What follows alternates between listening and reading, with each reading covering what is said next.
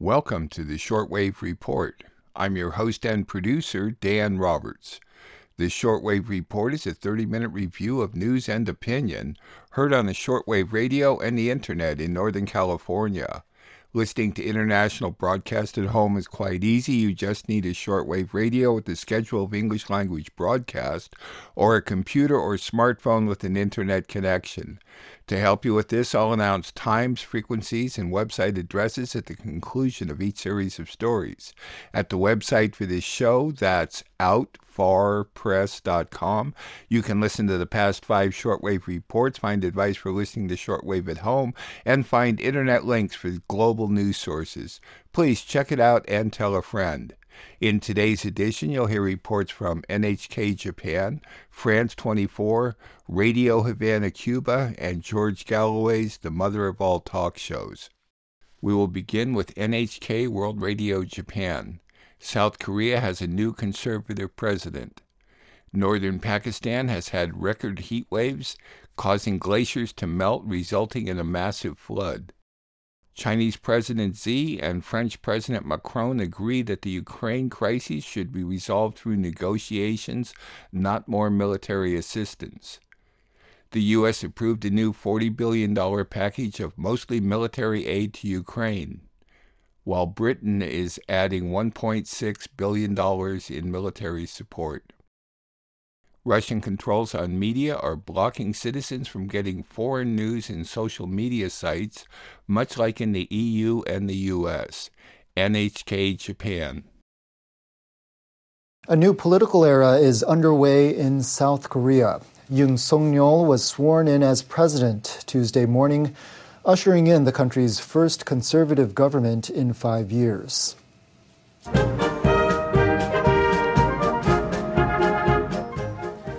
The ceremony attracted about 40,000 people, including U.S. Second Gentleman Douglas Emhoff and Japan's Foreign Minister Hayashi Yoshimasa. One of Yoon's main challenges will be dealing with North Korea, which is accelerating its nuclear and missile development. He says there's room for dialogue and a way for the North to benefit. If North Korea genuinely embarks on a process to complete denuclearization, we are prepared to work with the international community to present an audacious plan that will vastly strengthen North Korea's economy and improve the lives of its people. China's lashing out at the United States for sailing through the Taiwan Strait. This U.S. warship moved through the strait on Tuesday. It was the second such transit in 2 weeks. The U.S. Navy calls the move routine and a demonstration of its commitment to a free and open Indo-Pacific. China disagrees. Its military officials said the United States frequently stages such dramas and provokes trouble, sending wrong signals to Taiwan independence forces and deliberately intensifying tensions across the Taiwan Strait. A glacial lake in a mountainous region of northern Pakistan has burst, triggering a massive flood that swept away a bridge. The phenomenon known as a glacial lake outburst flood occurred on Saturday in Hunza Valley at the foot of the Karakoram mountain range. Local media say no one was injured in the disaster. Pakistan has been hit by a heat wave with a daytime high of 49 degrees Celsius observed in late April in the southern city of Jacobabad. In the past 20 days, there was a 40% rise in water levels at the glacial lake that unleashed the flood. The heat wave has caused more than 3,000 glacial lakes to form, of which 33 could burst. Chinese President Xi Jinping and French President Emmanuel Macron have affirmed that the conflict in Ukraine should be resolved through peaceful means. Xi and Macron spoke over the phone on Tuesday. The Chinese Foreign Ministry said the two leaders agreed that the relevant parties should support Russia and Ukraine in restoring peace through negotiations. The ministry also said Xi urged, quote, vigilance against bloc confrontation, which poses a bigger and more persistent threat to global security and stability. He's believed to have been referring to military assistance to Ukraine by the United States and other NATO members. The French presidential office said Macron reiterated his support for Ukraine, saying that people in the country are facing a grave situation due to Russia's aggression. American lawmakers have approved a fresh aid package for Ukraine worth about $40 billion. It comes as Ukrainian forces try to retake control in key parts of the country. The bill won overwhelming support from the U.S. House of Representatives, despite the deep political rift between Democrats and Republicans. The bill is expected to pass the Senate and be signed into law. It would allow the Ukrainian military to secure more weapons and expand humanitarian aid. Meanwhile, the British government says it will provide a further £1.3 billion, or about $1.6 billion in military support to Ukraine. The British government says the funding will go towards equipment, such as a counter-battery radar system. Moscow's strict controls on media are blocking Russians from certain social media sites. But some are getting around the restrictions by using virtual private networks, or VPNs, to post and access anti-war messages. This man lives in St. Petersburg. He gets some of his news from government agencies. Other sources are from overseas and accessed through a VPN. Moscow has apparently set up firewalls in a bid to block domestic internet users from accessing certain websites. But VPNs are like a tunnel that leads users through the firewalls. Their connections are encrypted. The man's VPN is essential for him to obtain and transmit information. Those reports were from NHK World Radio Japan. They are now heard from 9:30 to 10 p.m. at 7355 and 6175, or on the web at www.3.nhk.or.jp. All the times I announce are for Pacific Daylight Saving Time, so please adjust them to your time zone. On to France 24. World leaders are meeting in Ivory Coast at the 15th United Nations Biodiversity Conference to find strategies for limiting desertification and drought accelerated by global warming. Former Brazilian President Lula da Silva officially launched his campaign against Bolsonaro. A renowned Palestinian-American journalist, Shireen Abu Akleh, was killed while covering an Israeli raid in the West Bank. France 24. World leaders are gathering in Abidjan at the COP15 to discuss the impact of desertification and drought throughout the world. The issue has wreaked havoc on the African continent. Unsustainable agriculture has depleted soils and it's accelerated global warming and is leading to a loss in a species. 40% of land globally has been degraded. Now, for more on this, we can bring in our environmental affairs editor, Valerie de Kemp. Valerie, what's driving desertification, and does it have a ripple effect? Well, in terms of what's driving desertification, there are a number of factors at play. Droughts, you mentioned them, aggravated by climate change. Also, desert sands are advancing at a rate of 5 kilometers every single year, with devastating effects on crops and also deforestation, of course. In Africa alone, the continent is losing 4 million hectares of forests every single year. And we know that part of that deforestation is to make space for more crops, and so you have this vicious circle of fertile land is not as productive because of climate factors, and so there's more deforestation to make more space for crops, and that in turn exacerbates this problem of land degradation. We know, according to UN data, that more than 6 million hectares of land will need to go into production between now and 2030 in order to feed the world's population. So you have this major question of how do you increase agricultural production without further harming the soil and the land? So that is going to be a key question at the heart of this summit in Abidjan. And African leaders, they are pinning their hopes on technology, drought-resistant species.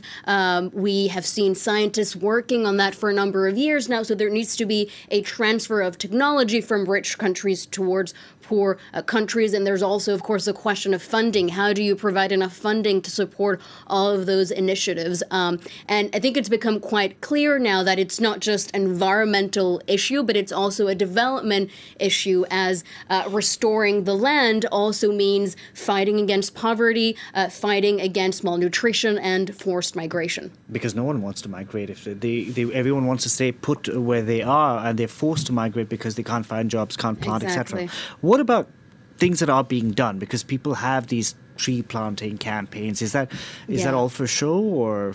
Well, I think we tend to perceive, tree planting schemes perhaps as the solution, whether it's to capture carbon out of the atmosphere, whether it's to push back against desertification. And it sounds like an easy, cost-effective solution. Everyone likes a tree planting scheme, but I think that we need to be wary of the fact that they're not necessarily, silver bullet solutions. According, again, to UN data, out of 1 billion hectares of land that countries promised to restore, the majority of that remains just a promise and not a reality. Even UN officials have been saying recently, there is greenwashing here that we need to uncover.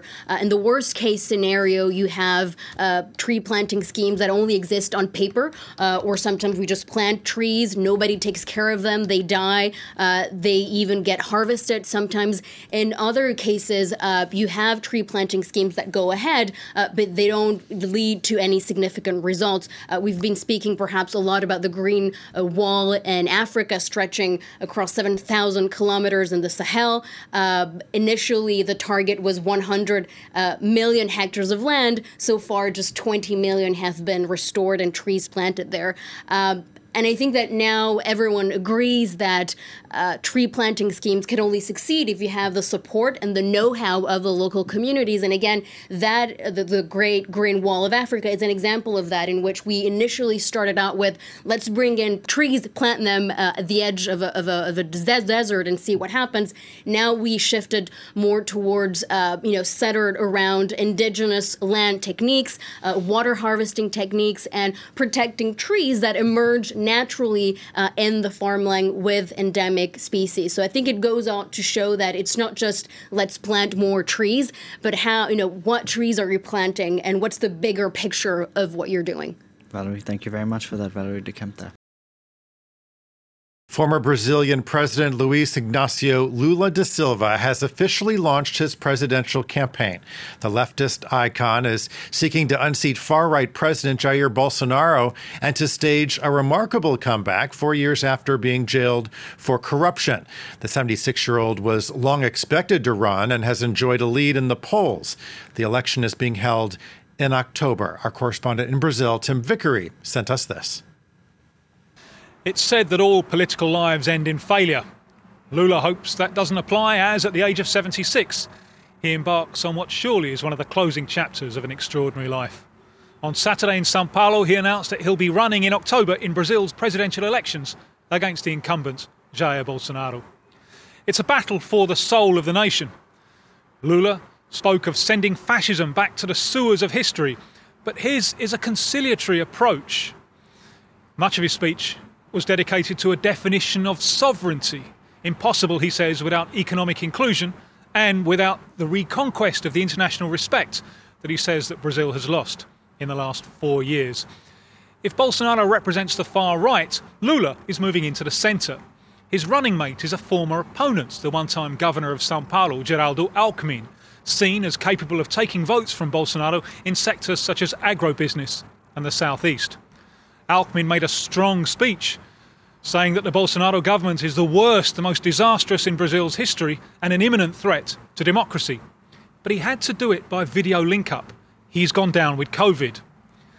The handling of the coronavirus pandemic by the Bolsonaro government will clearly be an election issue, although the economy is likely to be the main driver.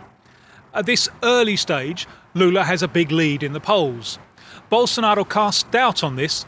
More importantly, he cast doubt on Brazil's electronic voting system, leaving an important question hanging. Should he be defeated, will he accept the results? It's been reported this week there's concern on this issue in the upper echelons of the United States government. And so, as Lula steps back into the ring, Brazil is braced for conflict which may not be resolved by the results of the elections. That's our correspondent in Brazil, Tim Vickery, reporting. Joining us now is our correspondent in Jerusalem, Sami Sokol. This much respected journalist, Sami, is being laid rest tomorrow, but there is an homage happening today. What can you tell us? Yes, indeed. Shireen Abu Akleh was a familiar face in all Palestinian homes, and I would say throughout the Middle East.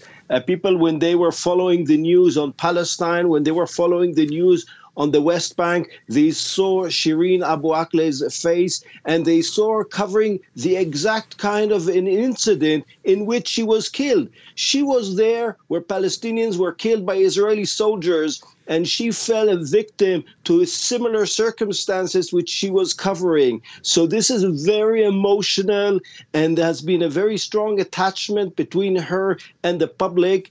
Today we have a proliferation of news networks, but at the time when Al Jazeera began its broadcasting, it was quite a pioneering kind of television. So we can understand the feelings.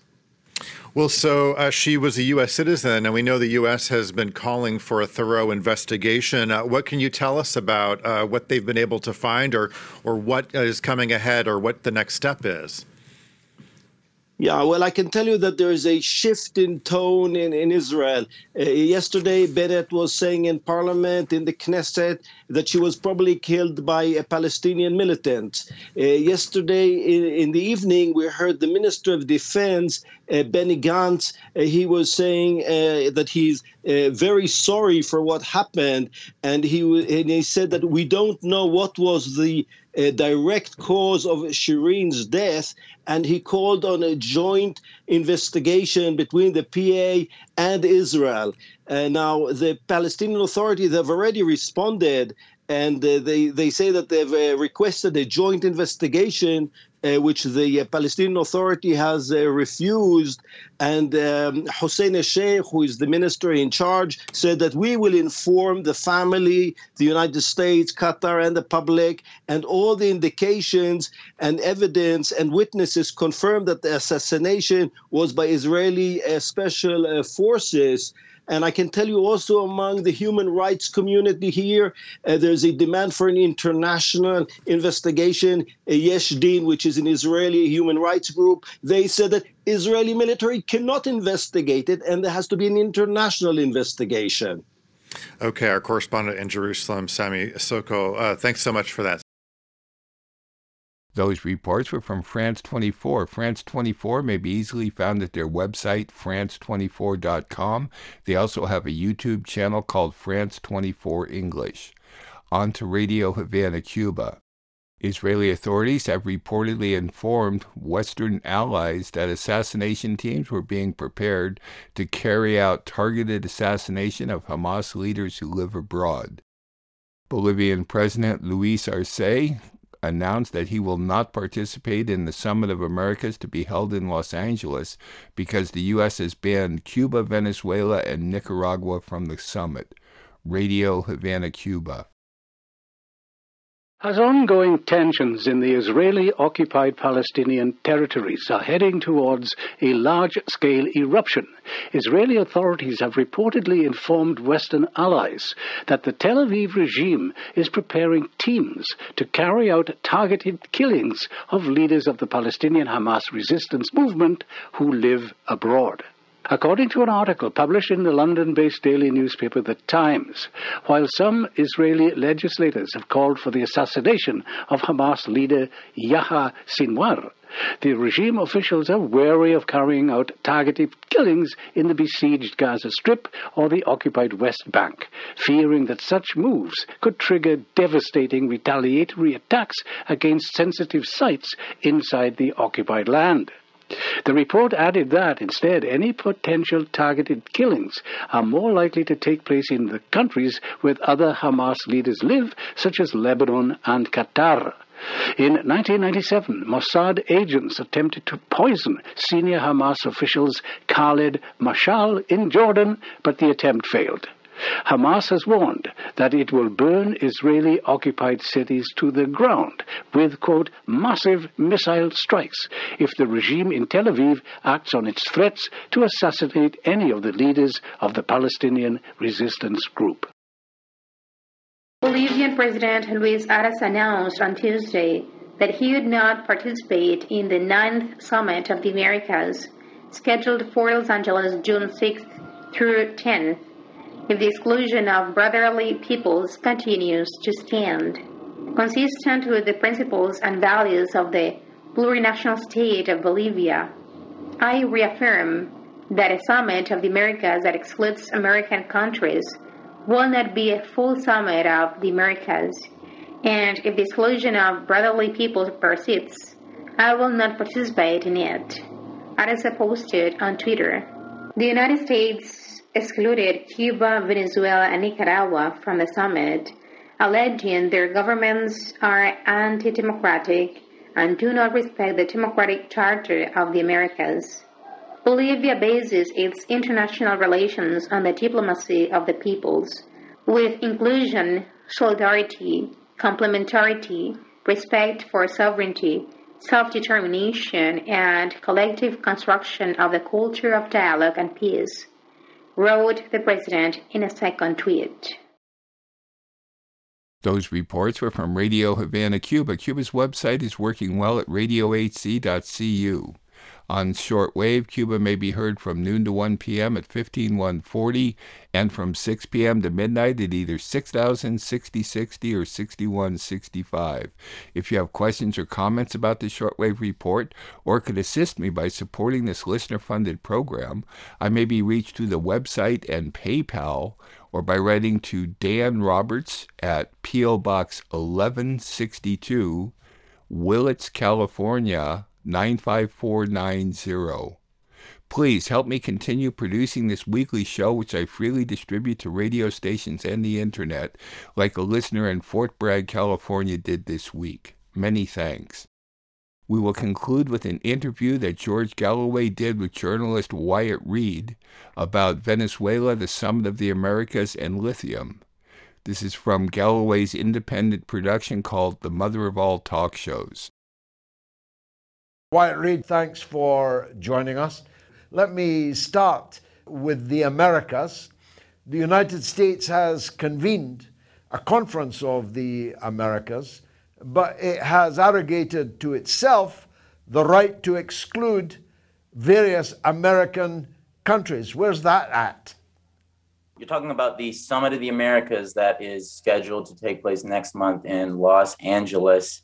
What we're talking about here is the exclusion, as you mentioned, of Venezuela, of Nicaragua, of Cuba. The State Department has indicated that is probable. Currently, I kind of see this as something that's up in the air. I kind of, to be frank, I see some potential political maneuvering behind the scenes regarding these sort of talks that we saw open up after the beginning of the special military operations in Ukraine. When we see the U.S. looking out towards Venezuela for potential oil production after having obviously sanctioned it from the market for many, many years, having helped destroy the Venezuelan economy. Now, all of a sudden, they want Venezuela's oil again. So they haven't completely shut off the possibility of Venezuela attending. They say that that is a decision for the White House to make, not Latin America. You know, we're still in this Monroe Doctrine kind of philosophy. We'll see how that pans out, but I am not terribly optimistic about the attendance of these leftist governments that Washington has effectively decided that it's going to try to overthrow. As more and more of these governments become vaguely, at least, leftist, it's going to be difficult for the United States to exclude everybody who's vaguely leftist. As something I'm always puzzled about. Barack Obama didn't just change America's policy towards Cuba. He went to Cuba, met the Castros. Joe Biden was his vice president. So his current stance against Cuba is a slap in the face for his own incumbency, isn't it? Absolutely. And it's a total betrayal of his campaign promise to restore relations with Cuba, right? That was something that he campaigned on. But apparently sort of this issue of electoral politics, Florida has basically rendered any leftward movement on Latin America effectively impossible in terms of, at least in terms of Venezuela, Cuba, Nicaragua, right?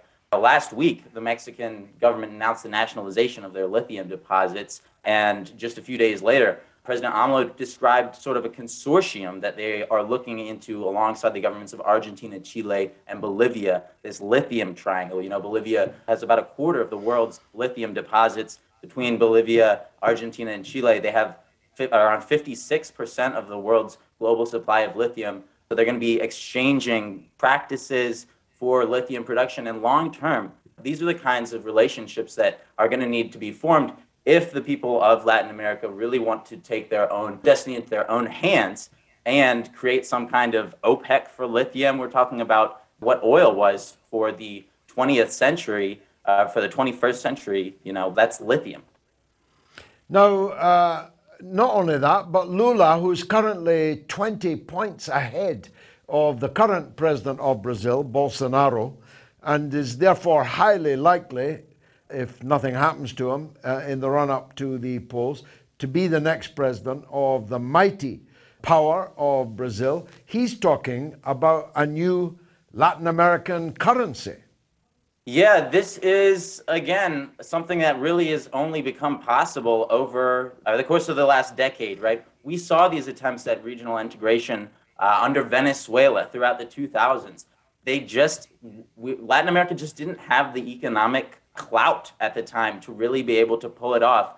Now we're seeing sort of a slow, much more measured, and definitely a bit more conservative efforts, but they're all going towards the same direction. Even under Bolsonaro, they're not willing to get dragged into this Russia versus the West proxy war. They know that the main consequences economically of this kind of conflict are going to fall on the poorest countries in the world. Certainly, they've already fallen on the poorest countries in Europe, but the increase in prices for fertilizer, prices for fuel, aluminum, those are going to fall hardest on countries like Brazil. So even outside of the frame of the left coming back, we're talking about a movement continent-wide that's really irreversible at this point. And that's why you see the United States kind of trying to play catch-up. But as you see, they're still stuck in these kind of Cold War mentalities, with us or against us. We're not going to let Cuba come like it's, 1960s, the UN. It's really kind of depressing for people here in this continent. But, it really only makes it that much more certain that this sort of new multipolar world order that is constructed will stick. Amen. Let's hope it's irreversible. Wyatt Reed, thanks.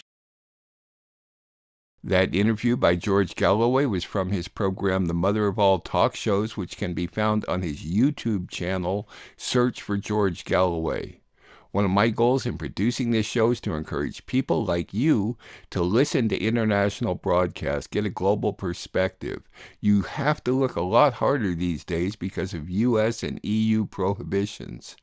Every Thursday evening, I post a new shortwave report at the website for this show. That's outfarpress.com. At my website, you can also listen to past shows. Please consider making a safe donation online through PayPal. There's a link at my website along with a podcast link, and get advice for listening at home. This shortwave report, which is now in its 26th year of production, remains free to rebroadcast upon notification. This shortwave report is produced and distributed off the electrical grid in Northern California using solar panels. I'm your host and producer, Dan Roberts. Thanks for listening.